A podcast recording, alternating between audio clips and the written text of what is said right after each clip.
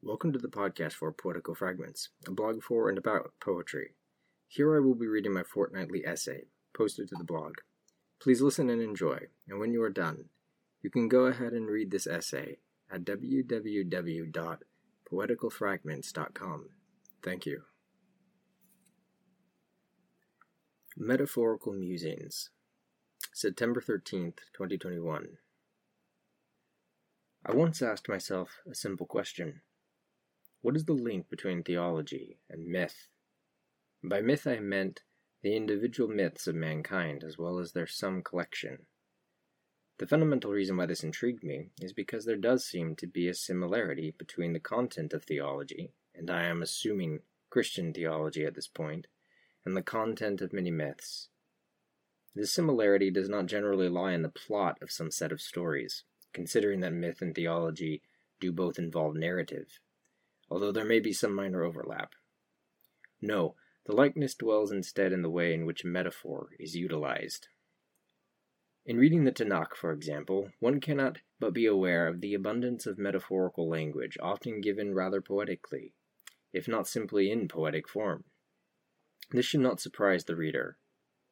One would have expected similar content from other ancient Southwest Asian cultures. All the other narratives of gods from the second and first millennium BC were given in poetry as well, inasmuch as they were written down. Then there are the Psalms. A philosophically inclined theologian cannot but grow queasy at the remarkable mixture of tangible concepts and intangible metaphors. These are thick weeds to wade through for one who wishes for a clear and consistent notion of the nature of the God the psalmist is petitioning and praising. This picture does not change with the writings of the New Testament. Fundamental Christian doctrines, such as the atonement, are constructed out of metaphors, like that of the blood of the paschal lamb, evoking not only the salvation of the children of Israel from the judgment of God, as brought upon the Egyptians, but also the whole legislation and history of blood sacrifices found in the Tanakh. The simple fact of the matter is that theology is built out of metaphor, and more than this, it is built up of stories that rely heavily upon metaphor to understand the meaning of what is taking place. In all these regards, the content of the Tanakh and the New Testament is much like the content of myth.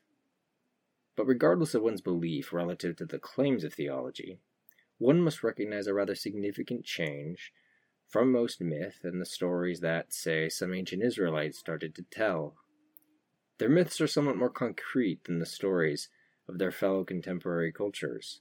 They were the ones who laid the groundwork for the incarnational theology of Christianity, which surrounds the events that took place concerning Jesus of Nazareth. When they told these stories, they were formed so as to speak about the characteristics of events that took place in the reachable past, within human history, not in the primeval eons and wars of the gods who made men. The relation of Israel to the Exodus narrative was somewhat more powerful than even the relationship between the Greeks and Homer's epics, and the latter was no minor relation. And believers in these metaphorical constructs do not consider them, philosophically speaking, to be merely symbolic. Sometimes you will catch someone saying something along these lines that God deigns to speak in terms we can understand, that He, as Calvin said, lists with us as nurses are wont to do with little children. And though, no doubt, someone would want to assume that God, were He to speak, must lisp as it were, surely this cannot cover all convictions. Pay attention to the statements made by a believer concerning, say, Christ as the Good Shepherd, or as the vine.